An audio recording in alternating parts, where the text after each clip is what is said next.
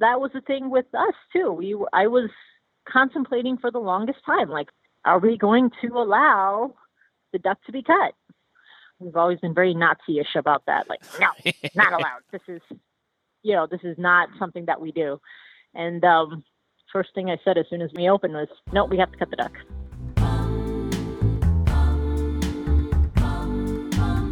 This is Fooditor Radio, is all dressed up and has no place to go.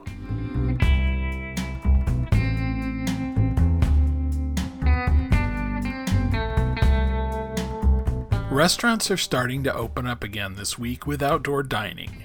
So I thought it would be good to talk to an experienced restaurateur with a popular spot usually crowded on weekends. But not a hip downtown restaurant. There have been plenty of those in the media. Instead, I thought it would be good to check in with Kelly Cheng of Sun Wah Barbecue, a beloved neighborhood Chinese restaurant in Uptown just around the corner from the Argyle Street strip of Asian restaurants. Kelly runs Sun Wah together with her dad, Eric, sister Laura, and brother Mike. But first, please subscribe to Fooditor Radio at the podcast app of your choice and leave us a rating and a review at Apple Podcasts. Now here's our conversation, which was recorded last week before the protests and looting that may make this week's openings a moot point. I started by asking Kelly if the lockdown came as a surprise to a small family restaurant like theirs. Actually, we kind of knew it was coming. Yeah. no matter how like much I joked about it, Yes. you won't get coronavirus here. We don't sell corona, you know.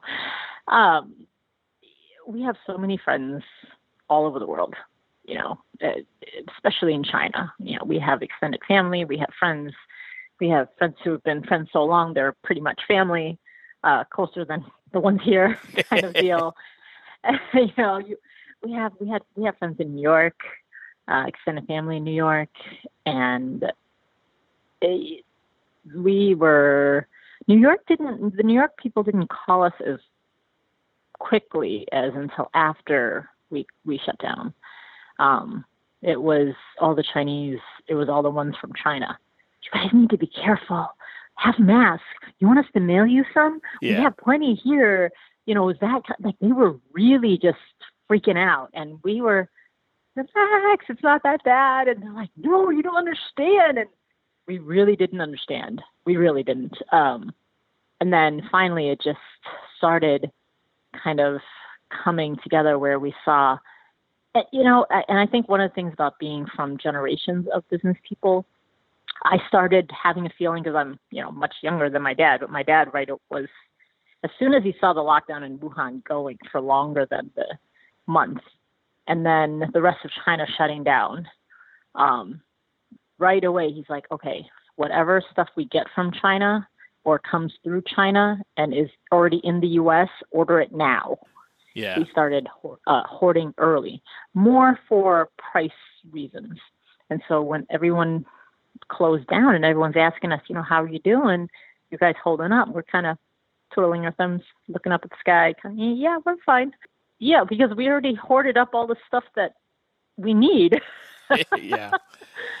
um, yeah, and so then when panic started setting in here, you know, people were panic buying and they were hoarding rice. And my my mom asked me, "Did you hoard rice?" I'm like, "For your house?" And she goes, "Well, besides for the house, here." And I'm like, "I already ordered two pallets from the wholesaler." Yeah.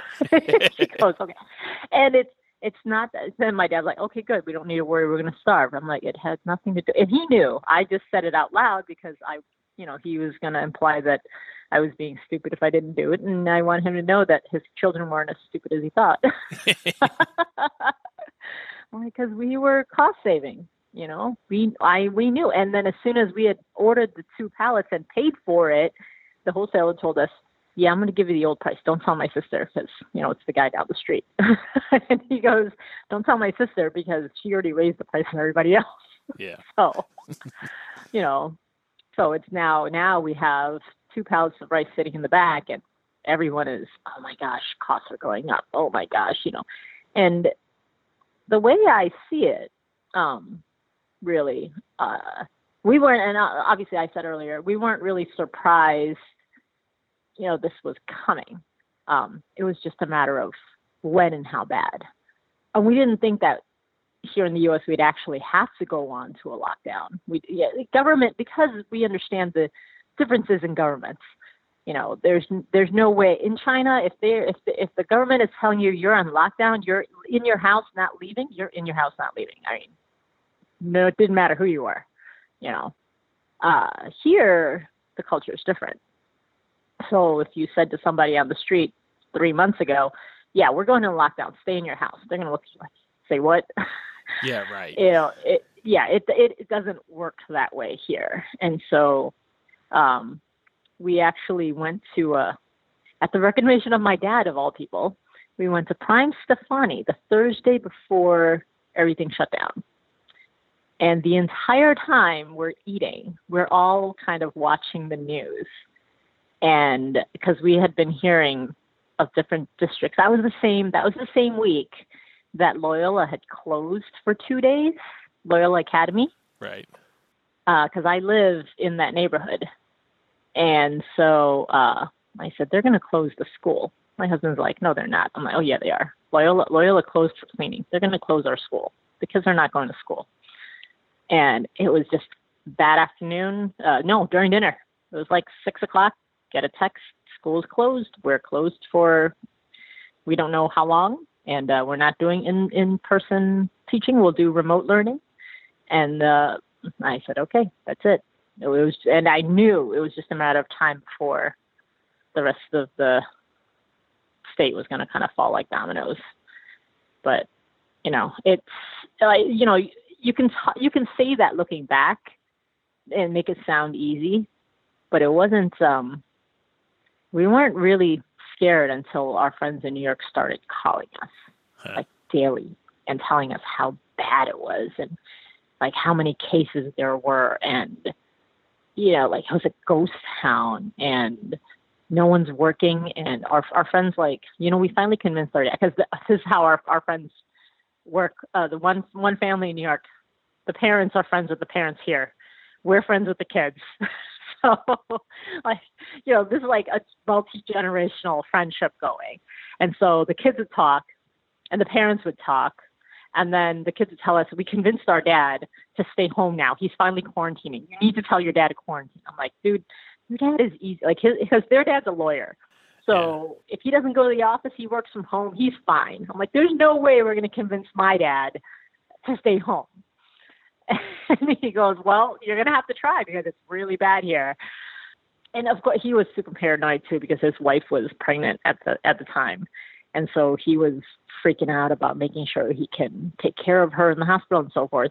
And so, about five days into six days into the ban, after you know we were we we were officially like everything was shut down, we were only doing takeout, and we kept going. Um, I furloughed all of the wait staff um, because there was nothing to nothing to be doing. I furloughed the butcher and my aunt, the noodle lady, because he's got underlying issues. I think he has like high blood pressure or something, and um, and my aunt is in the 60s, so I'm like, okay, high risk age group. Um, all right, you guys are all furloughed. Um, and then um, that was it. So like we had all the young guys working. We tried to get dad to stay home. He's like, I'm not staying home. Isn't he somebody. even retired to begin with? No, he's not. Like he's been talking about retirement for 12 years. All right. So every year for the first six of the 12 last 12 years, you know, I'm retiring next year, right? what are you guys going to do when I retire? And then he'll go, you know what?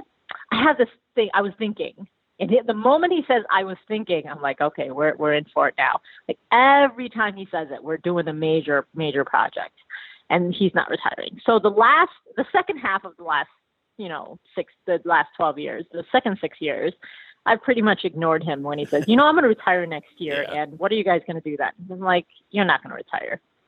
You're bored as hell at home. And he was, because when we closed after being freaked out by all the friends in New York. He is the one who said, you know, we need to close because it's it's really really bad out there, and it was uh, in New York because at that time they were on the upward trend and it was uncontrollable for them at that point.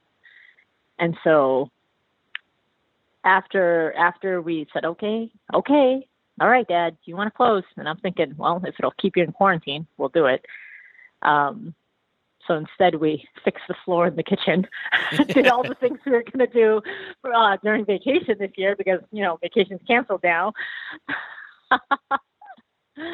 and then we uh, we basically fixed the floor, and then uh, the guys got about ten days off, and uh, we essentially called it a quarantine for ourselves. Um, I wanted to start working again when we are hitting close to Chinese Day of the Dead because I didn't know, like, you know, us Asians, we're very particular about when we're superstitious, we're very superstitious. So it was it was a it was kind of a gamble. You don't want to be Let's dead on the Day of the Dead, basically. You, yeah, well, and you want to ask your ancestors for blessing is what what that kind of became. Um, and I was kind of hedging on how how crazy are people going to get? Like, do they do they feel like they're going to need, you know, to have that kind of uh, mentality, like they want to feel better that way. And so I said, okay, let's open for Day of the Dead, and then we come we come back, we get our stuff like pulled out from the freezer to prep and so forth. And my dad freaks out again. No, let's not do it. Forget it. We're, we we we won't open. Are you sure, Dad? Yeah, yeah. Let's no, let's not. Okay, so we close. We put everything back in the freezer. I sense where this then, is going. And then he does it again the following week, um, like early in the week. And it's now Easter week. And I said, okay, let's open for Easter. I think we can do it for Easter. I'm like, my phone's ringing off the hook. If all the calls are forwarding to my phone and I'm only getting a third of the calls to half at the most, we have business. They're like, my dad's like, okay, okay, let's do it. All right, let's open up. So Monday, Tuesday, Mike and I are in here. We're pulling stuff out of the freezer. We, you know, start defrosting. We, I call the guys. Listen, guys, show up for work on Thursday. We're gonna, we're gonna open, right? Wednesday, my dad calls me. Are you sure this is a good idea? Because who's even talking to again? Uncle Alfred, the lawyer from New York. Right. and in the end, because I got quiet, he kind of paused and said, Okay, all right, you know what? I put my two bits out. You're the one in charge. If you say go, if whatever you do, we'll, I'll support you. If you say go, we're going to go. If you say stop, then we'll, you know, we'll put everything back in the freezer again and tell the guys not to work. And I said, No, Dad, we're working. Okay, you said it. We're working. I'm like, okay, it's on me. And we've been working since. Uh, and I said, okay, we'll we'll take it easy. Friday, Saturday, Sunday only. We prep on Thursday. It's different from our normal schedule, but like if we don't open again, we're gonna. We, we actually bought boards to board up the windows just in case. I'm like, we're gonna need those boards if we don't open soon. I'm like, that's not safe. Uh, he goes, but we're on Broadway and there's that big new flats building across. I'm like, no, those people are just gonna watch from the safety of their apartment three floors up. They're not going to care that, you know, people are breaking down our windows across the way.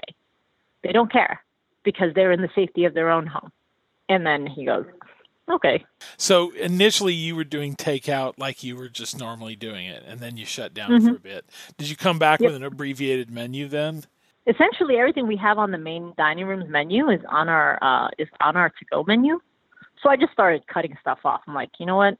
I don't have to serve bitter melon during the pandemic not that many people are going to call for it. You know, um, I do need eggplant because apparently Americans like eggplant, Chinese eggplant to be exact. you know, I always try to order vegetables from Chinese restaurants, and it's pretty mm-hmm. much green beans or eggplant because I don't know what else there is, or it's things I don't know. You know, the kids are not mm-hmm. going to eat bitter melon, so yeah. at least these are things they'll recognize. Yes, exactly, and I, and I understanding this because personally myself too if you're sick, if you're getting sick, if we're in this craziness, people want comfort food. Yeah. They want to know what's familiar. They want to see what's familiar. They want to eat what's familiar. You know, they want to feel like they're going to be okay. And you know, eh, and I, I've always kind of spouted that. You know, this is, you know, the restaurant is a place where you can feel like you came home. You know, this isn't this might not be your exact house, but it is somewhere where you can get something that's going to make you feel better. Because I will find something to feed you to make you feel better. It's all my alternate houses all over the city. Yes, yeah, and that's exactly it. Like when we go out to eat, why people people kind of wonder at themselves, you know, why am I always so set in stone about where I eat and what I eat? Because you're familiar with that. You enjoy it because that's what makes you feel better. And so once you come to that realization as a restaurant owner, then you do your best to help those people coming in the door feel that way. Well, you know, it is one of the things that I really wondered about with all the different uh, immigrant restaurants and and traditional restaurants of different types around the city. How much mm-hmm. were they going to be aware of these things? Was every little taqueria going to be up suddenly mm-hmm. from one day to the next on all the mm-hmm. regulations about being safe and stuff like that? And I'm mm-hmm. I'm not surprised to hear that Chinese were plugged into something that was happening in China and New York too, uh, both Chinese capitals of a sort. And mm-hmm. but I don't know. I mean, they're on Argyle. Do you feel like everybody knew that? I mean, I think some of those places are so. I mean, they're they're either you know like little bits of China in America or they're little mm-hmm. bits of the 1950s in America. Mm-hmm. Yeah, yeah. I think. Well, here's the here's I think is the kicker. I think that in America, all the immigrants are the ones who got it first. Okay. Because they could see it overseas. Yeah like our okay so the prime example i see in our neighborhood right now right is tank noodle. Okay tank noodle um almost every year that they can they take a hiatus right around new year's and they go home to vietnam every year if they can do it. If they can't do it they skip a year or two at the most and then they, they, they go. And this year happened to be a trip year for them. So they went to vietnam. They were gone for a month. Um, that was during Chinese New Year, and even for the parade, you know, uh, alderman had called and asked, "Hey, you know, are we sure we want to go ahead with this with all the stuff going on?" I said, "I think it's necessary that we do it so that people know that you know they they don't turn this into a craze." Because Chinatown, we were hearing that Chinatown was going to cancel their parade. Right. Um, and I said, no, I, I think having the parade might stabilize all these crazy thoughts going out uh, going on out there. And so we uh, we had the parade. Tank was closed. Then they came home because um, they usually they're usually gone for about four weeks, and then they came home and they put a sign on the door and they said, "For everyone's safety, we're going to uh, self quarantine for 14 more days. So we're going to be closed two more weeks this year." And they took those 14 days to make everyone else feel better because everyone knew they had been in Vietnam, and there were cases in Vietnam. They wanted people to know that they didn't bring it back, and that, yeah, I mean, like how many places would do that, right? Yeah. No, it makes sense though. I mean, because everybody's yeah. going to be wondering that. Yeah, so you, you exactly. have to deal with it head on. Yeah, you do. You do, and that's exactly that is exactly what you have to deal with. Um, and so that's why I really point to them as being a case in point. They are, uh, they really just you know, everyone's like, how, you know, like, how, why, what, you know, it's not, it's not, they don't speak English. How could they possibly know? Yeah. And I said, well, how could they possibly not? Uh, all the news that we watch is in Vietnamese and Chinese and, you know, Korean. Also, all the Asian immigrants all know what's going on because it's home. It's at home. They're getting news from friends, from family, from news that they watch in our native language.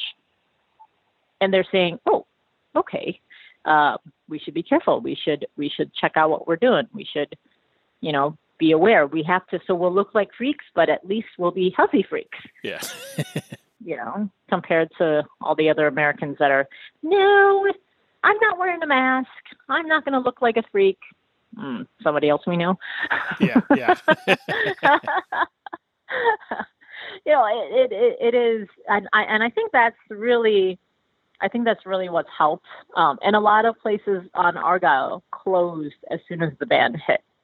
They just kind of gave up and said, you know what, we're not gonna, um, we're not gonna deal with this because it's not worth you know, the uncertainty was not worth it. And so I think we were, we might have been one of the only stalwarts that kind of said, no, we're gonna, we're gonna keep going. Yeah, tell me, so. tell me you close because I honestly haven't been up there since all this started. Although yeah, I really um, do want Peking ducks, so I'll come up there at some point. But uh, weekends only. But if yeah. look on the look on our website, if if Lori Lightfoot allows it, I'm going to put six tables outside. Reserve reservations only. Okay. Uh, so as far as I know, um, only Chiu Quon the bakery uh, and Honeymoon Cafe uh, stayed open on the west side of the tracks on Argyle. Okay. Everybody else closed. Hmm. Closed. Furama closed. Um, I think a few of the smaller Vietnamese restaurants stayed open on the west side of the tracks up to Sheridan. Um, but beyond that, I on, on the east side. Yeah, yeah, on the east side of the track. And I I think a lot of places just closed because they felt like they had to, or they thought that they had to. Had to um, in what sense? It, they, well, because with the band there was no dine-in. If there's no dine-in, they they weren't used to doing takeout. Really? Because yeah, so. I think of Chinese food and takeout yeah. nearly synonymous, yeah. but I suppose on Argyle it, it doesn't have that same feel. No, because it's harder to take out pho. I mean, yeah, sure. I know Tank does it, you know, but it doesn't taste the same. I mean, we do it because we're down the street, and even then, we're like, no, we got to we got to go in and eat one day, like soon, because it only fixes half your craving. Yeah, it's not the same. It's you know, like my sister complains, if my noodles are undercooked again this time, I'm going to be PO'd. And lo and behold, what happens? She gets undercooked noodles. You know, like it happens seven times out of ten. So, and that, you know, that could be, and you know, like if things are covered up and squash into a box. Like you can't get fresh. You're not going to enjoy your salad if it's wilted. Um, and I, I think that's one of the reasons why uh, Tank just decided we're going to stay closed too. It's just better, um, you know, so they're not ruining their their reputation. And that that was the thing with us too. We I was contemplating for the longest time, like how how are we going to deal with this? What are we, you know, how are we going to are we going to allow the duck to be cut? You know, that was, we were very, we've always been very Nazi-ish about that. Like, no, not allowed. This is, you know, this is not something that we do. And um, first thing I said as soon as we closed was, or when we opened was, no, we have to cut the duck. Although um, my Le Bouchon duck, as I'm cutting it, I'm just thinking how mm-hmm. I watch people at Sun Wah do it. You know, yeah, so. it's become this I think it's become this phenomenon where like no matter what duck you eat, it has to be sliced Sun Wah style now. Yeah. Well, I don't know how else to do it. So yeah. Yeah. No. It, yeah. So that was and that was thing, and I I took into account that there were going to be people. The reason they come in to eat was because they didn't know how to cut the damn thing. Yeah. Well, I think so, Chinese food is pretty.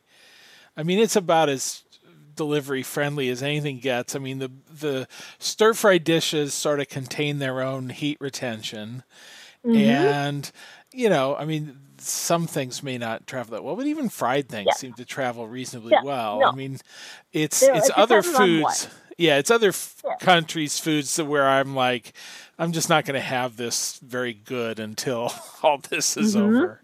So. Exactly. No, and I and I thinking of that, I kept that in mind I actually pulled off all the things that I knew wouldn't travel either. Yeah. So people are asking me, "Hey, did, do you have soft shell crab?" I'm like, "Yes, but I'm going to tell you what's going to happen to it right. when you get it home." And they're like, "That's okay. I'm down the street." You know, okay, you said it. I'll make it. I have it. You know, they're stock frozen, so I got them.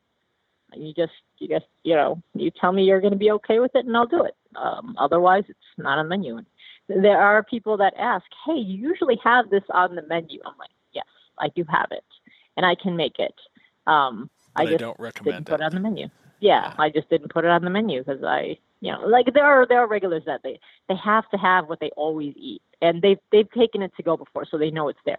But I I also have to think about the kind of majority group Um, you know, is this something that they're going to want? Is this something that the majority of people who do who are doing takeout now, is this what they're going to like? So it's a little different. Like gauging that is a little bit different than gauging a dining room full of very mixed customers.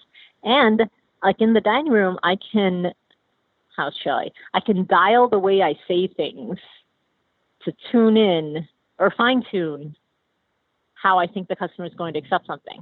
So if I see some younger groups and they look adventurous, um, you know, I could recommend fried intestines to them.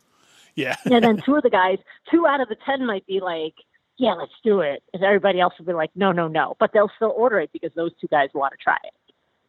You know, and they pass it around the table. Everyone has a bite, and the, the, the plate's done. You know, it's that kind of it's that kind of thing. But you can't do that for takeout. And if they don't like it, they're going to call you back and yell at you and expect a refund. Right. No, I think So- that's that's only fair. You have to pick what you Yeah. think can actually Yeah. work under the conditions. Yep. Well, and and I heard another interesting thing too about a neighbor of yours uh, do at M Rice and Beyond.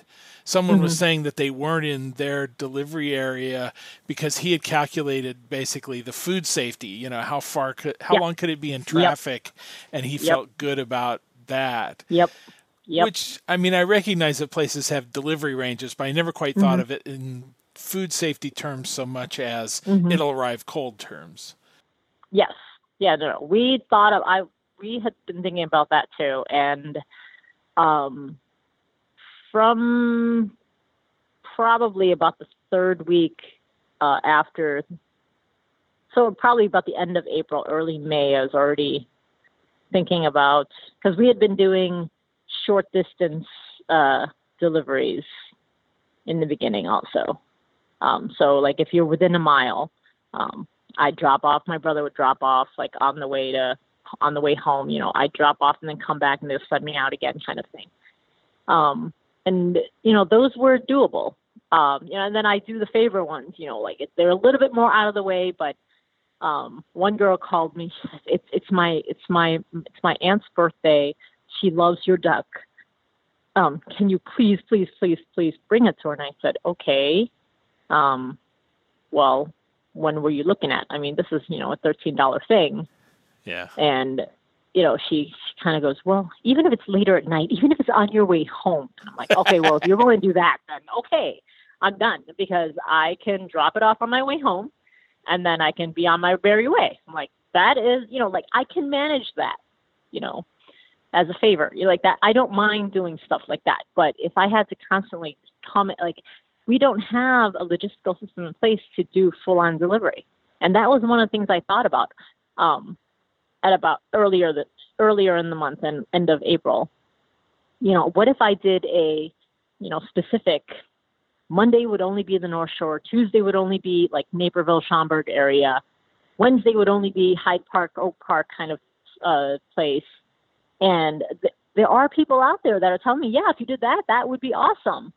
Um, but again, log- logistics, you know, to figure out the logistics of that was a nightmare. And then, you know, when when I was ready to say, okay, we're just going to hunker down and do it, and we'll learn as we go, the governor said, okay, when we open, you can have outdoor dining. And I said, okay, forget that. I know I can do dining. Right. I can't do delivery. I'm doing dining. Um, people can come. I'll make, you know, you have to have a reservation to sit at the table. Done.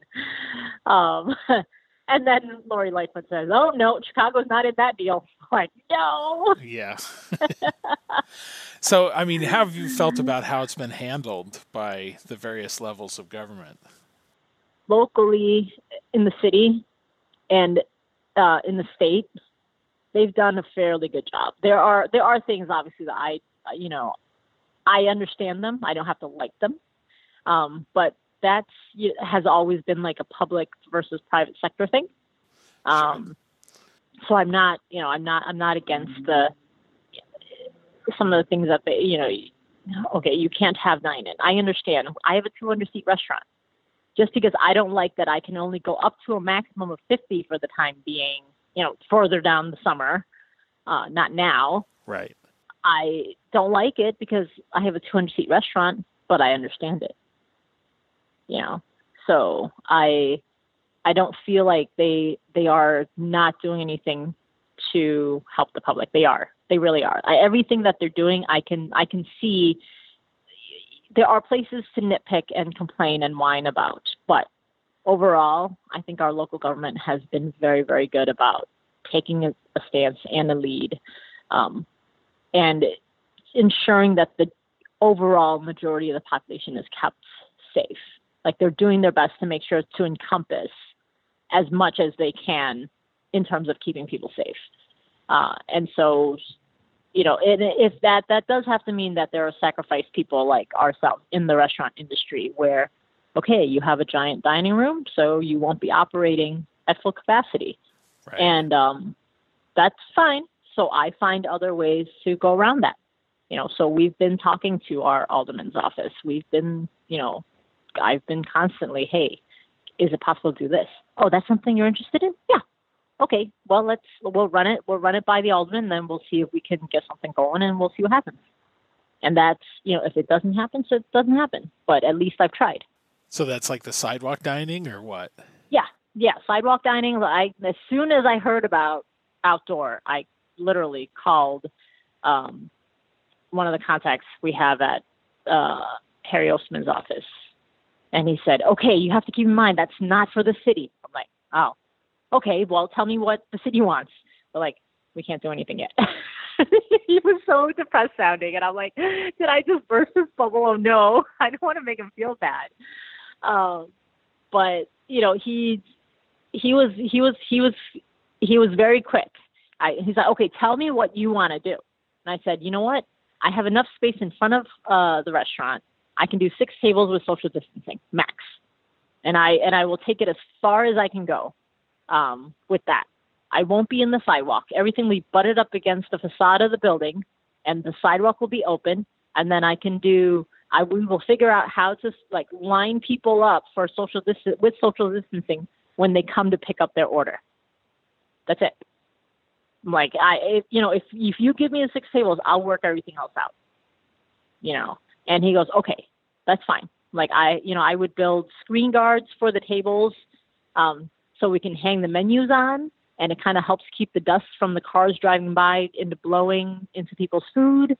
You know, uh, like I, I'm all for that. He goes, well, would you take everything inside? I'm like, yep. I don't have outdoor equipment anyway. This would be makeshifted indoor equipment, so we'd want to bring it all back inside anyway. And then I'd be at the mercy of the weather, so I'd have to cancel everybody who made a reservation if it rains. But you know, that I, I those are not things I can control. So you know, those would be writ- be the written policy of this reservation. You know, like don't don't get mad at me if I have to cancel because it's raining out. I don't want you to sit in the rain to eat. Food's not good like that anyway, right? Yeah. so, you know, and and the the alderman's office was very receptive of that and said, okay, we will work on it. I'm like, I don't have an outdoor permit. I don't have an outdoor patio. They're like, okay, nope, we will take that into consideration. And I'm sure I'm not the only one. There are right. plenty of other restaurants that will have the same problem. And to be left out in the cold like that would not be the smartest move uh, if the mayor decides to exclude the ones that don't have the outdoor permits. You know, she has to figure out a way to fast track, um, like quickie applications, like for people like us, if we wanted to be able to put it outdoors. And they can come and measure. I I've already done the measurements. Um, if I sit past our property only a little bit on both sides, and my one side neighbor is the garage at uh, Cedar Flats building across the street, and the other side is Timeline Theater. And they each get half a table on their side. and I have six feet from at least six feet between back to back of the customer sitting there. So you say they have to do this, but they're the city; they don't have to do anything necessarily. No, they don't have to do anything, and that's and that's their prerogative. They don't have to do anything. But I think that in this instance, if they are able to do something like this, and not be unreasonable in their fees if they if they accept them or take them or want them, which I understand they will. Um, yeah, because they're looking for revenue and everywhere at this point. Everywhere, exactly. Um, it just I think that if they can do that, that will put them in the good books with a lot of places right now that are screaming bloody murder because they're not making anything. I mean, I think I understand that the city has to make revenue, but perhaps there might be other ways. There, one consideration would be you're collecting a tax off of us, sales tax off of us already. If you don't let me do this at a very, very reduced or zero fee rate, um, you have zero income tax coming, like zero sales tax coming in. Well, let's hope that they see it that way, and are and we're able to eat eat our Peking duck while watching the skies to make sure yep. it isn't going to start raining at us. Yep, that that's and that's thing. And I, I I've also thought that one through out through a little bit also. Um, it won't be the best idea, but if it should happen during, I'll go buy some blue tarp and roll it out. I have places to secure it. so then I'll say, hurry up and eat your food and then go. so yeah, that you know, it's it, it, you you make you roll with it. I think is what it is, and I and I think a lot of places, um, obviously, I, I think a lot of the uh, you know the giant big box places don't have this flexibility. I think a lot of independents like ourselves, um, we have more flexibility. We can change things up, and our ingenuity comes into play much much better Although um, you're pretty big for an independent restaurant. Furama and us, I think, are are it. Uh, but Furama doesn't seat like loose customers like we call them loose customers. So people that just walk in or have reservations there, and they're not like a banquet. Um, that would be us. Uh, size wise, Furama is bigger than us, but they do banquets. Like they're specifically about all about banquets. Yeah, I have to say, last time I went to Furama, uh, it was sort of like a quiet Sunday afternoon. I think the rush for mm. dim sum had already passed, but there was a mm. room full of Chinese, and we were escorted right past it into the empty room for non-Chinese. So, well, if you ever feel like you have to be seated that way, I'll do my best. But you know, I I like mishmash. I like mishmash. I wanted to be with people. Not yeah, like not socially I, distanced. I, well, we were. I we've been looking at our dining room from like every angle for the last two weeks, figuring out how to socially distance every like table, and um, I'm like, all right, time to break out that caution tape or like that right. high, high red high caution tape, and we have to X out certain tables, and I'm like, wait, where are the staff going to sit for lunch? so we may what we may do is uh, I would have to X out all of the uh, giant round tables, and then I would put like four. We we're doing that now too. So when we're working, I've got like no more than four or five employees at a, at one of the twelve seaters. so you have to sit every other chair. Um, but I was going to say, do you have anywhere for the tables to go, or are they just going to sit there empty? Um, well, if I put them somewhere, it's going to look ugly. So it'll look prettier if they sit empty. Okay.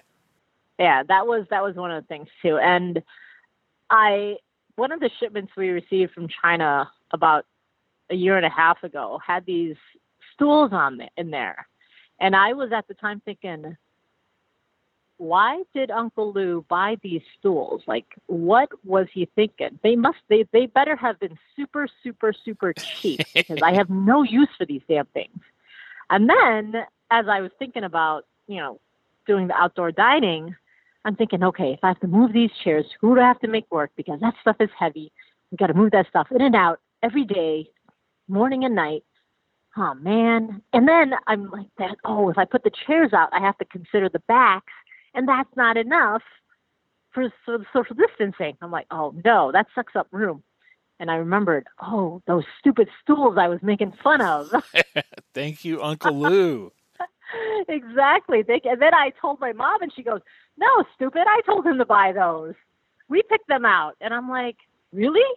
So you know, like like little things that never really thought about are kind of coming into play now. And so you know, it, it makes, you know, we can, all the, all the weird things that, you know, we were always joking about now are like, oh yeah, no, we could do that.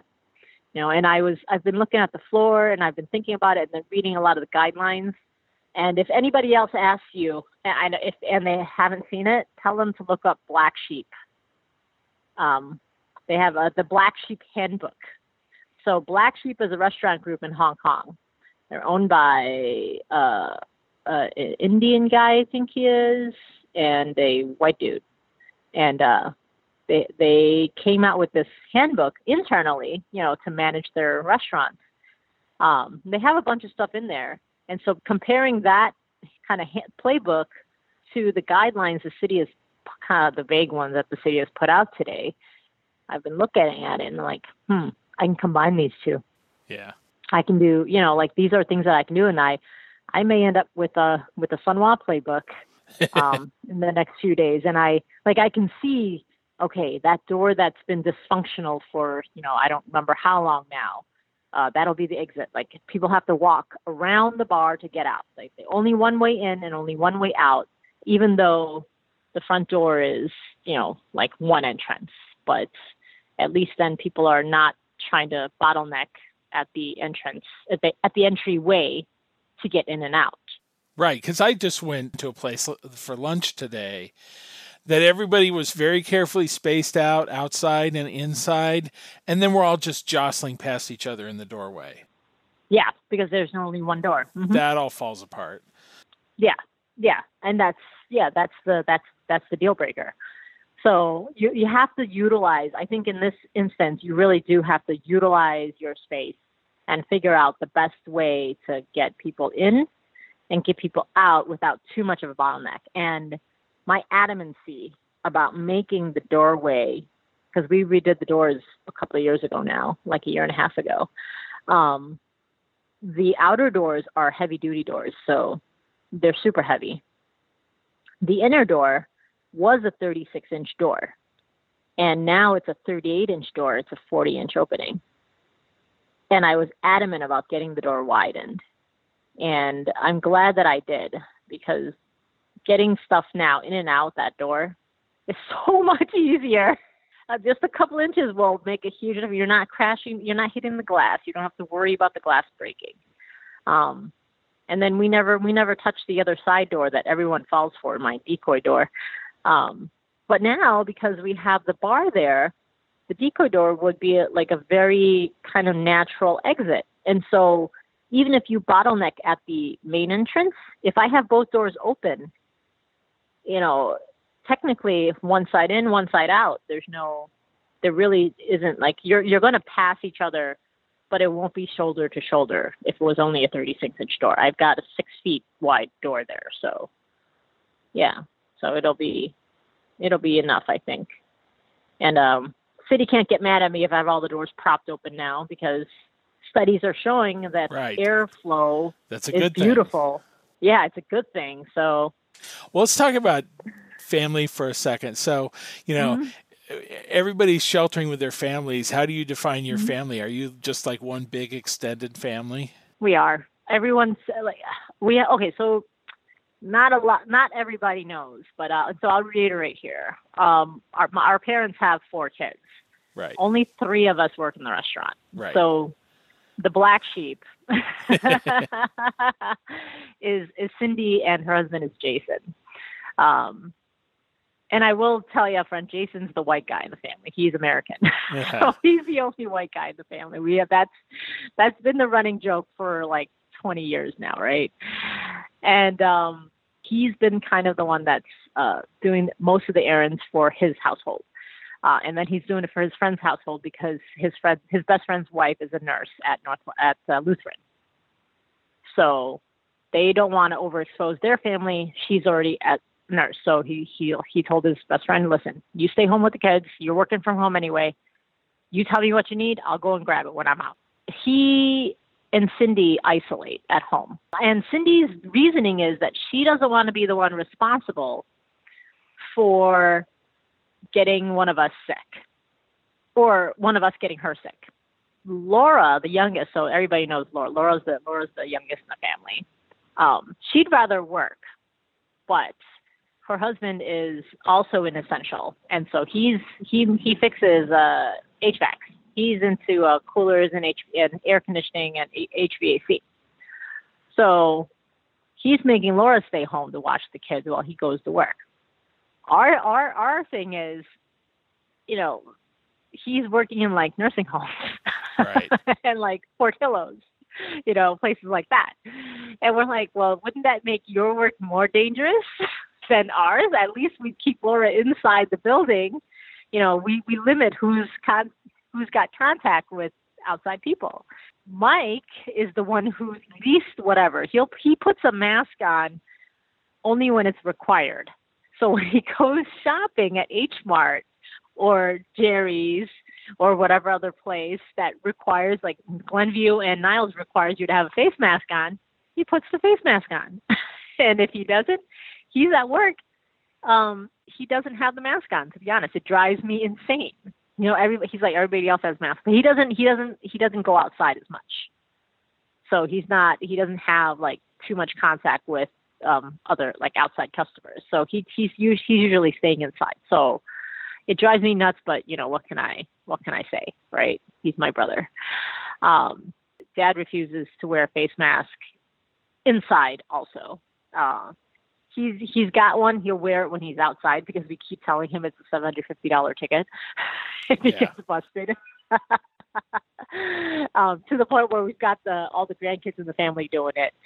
Um, and so dad and I are kind of more middle ground where, all right, if we're taking as many precautions as we can, we don't have to be as psychotic as my other two sisters, and certainly not as laissez faire as Mike is as a family, you know, we feel like okay, we've quarantined those two weeks where it really we were off, like when we weren't open. Um, none of us are sick um, for the moment. Uh, so when we sit down to have dinner in the restaurant, like me, my mom, and my dad, we sit down and eat together. There's no so like we don't social distance in that way whatsoever eh, all those guidelines about, you know, if you're not from the same household, in other words, if you're not living with them, you have to social distance. For us as a family, really that's out the door because we're family. You know, if I if I didn't go to work, then would we be okay? Yeah, we'd be okay for a while. But you know, we treat our employees like our family too. So what about the rest of my extended family? What about the boys at work? What about the girls at work? You know, what about the uncles and the aunties at work? What what do I do about those guys? How are they getting by? You know, and if I didn't even have if I wasn't even open half the week, they they they couldn't make their rent. What what else are they going to do? You know. So, I it was it was it was it was hard um to really say, nope, I'm, you know, we're going to open not just for ourselves and our sanity, but because, you know, our employees need work. They need to make a living too. And you have to think more in the long run. So, yes, we, we're in a pandemic. The plague is going around, but it's not going to last forever. So, when I open up, are they all going to come back to work? Maybe not, because because I didn't offer them work. They had to make a living, so they might have gone somewhere else to work. Where does that leave me? And so I think that was that was an issue for a lot of people, and they just didn't know how to deal with that. Whereas I kind of dove straight ahead, and my my dad was joking. So you're going to let your social service side get the better of you this time? and I said, you know, maybe the social service side of me this time is going to work in our favor. because at least now where we're open, half the guys are working. Um, when we open fully, these guys are all going to be at work. I'm telling them, listen, you know, any day now we could be fully open again, and we're back to a normal, more normal schedule. And they're like, yes, when? Say when. I'm like, I'm waiting for Lori Lightfoot. they all start cracking up. so they, they, you know, I have been, you know, even not just with our like our family in general, but with our staff. You know, certainly having this mentality of always having treated them as part of the family. They've been here almost every step of the way. So they and I've included them in conversations. When we uh, were thinking about when I was thinking about reopening, I mass texted everybody. Like I got everyone's numbers, um, and everyone I wanted to come back to work right away, like I knew could come back to work right away. I texted on a mass text and I said, "Listen, I want to open. Can you guys tell me who can work, who wants to work, who's not afraid of working? You know, I won't hold it against you. I just want to know, you know, like what you guys are thinking. Tell me what you're thinking."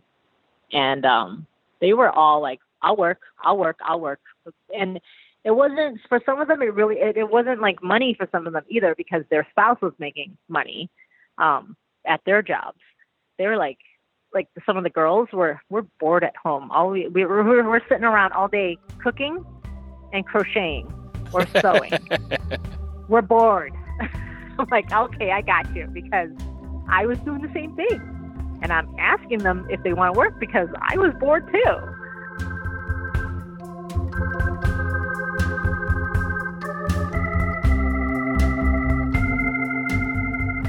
Thanks for listening to Fooditor Radio is all dressed up and has no place to go.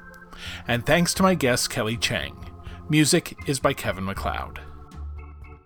Please subscribe to Fooditor Radio at the podcast app of your choice, and consider leaving a rating and a review at Apple Podcasts to help other people discover it too.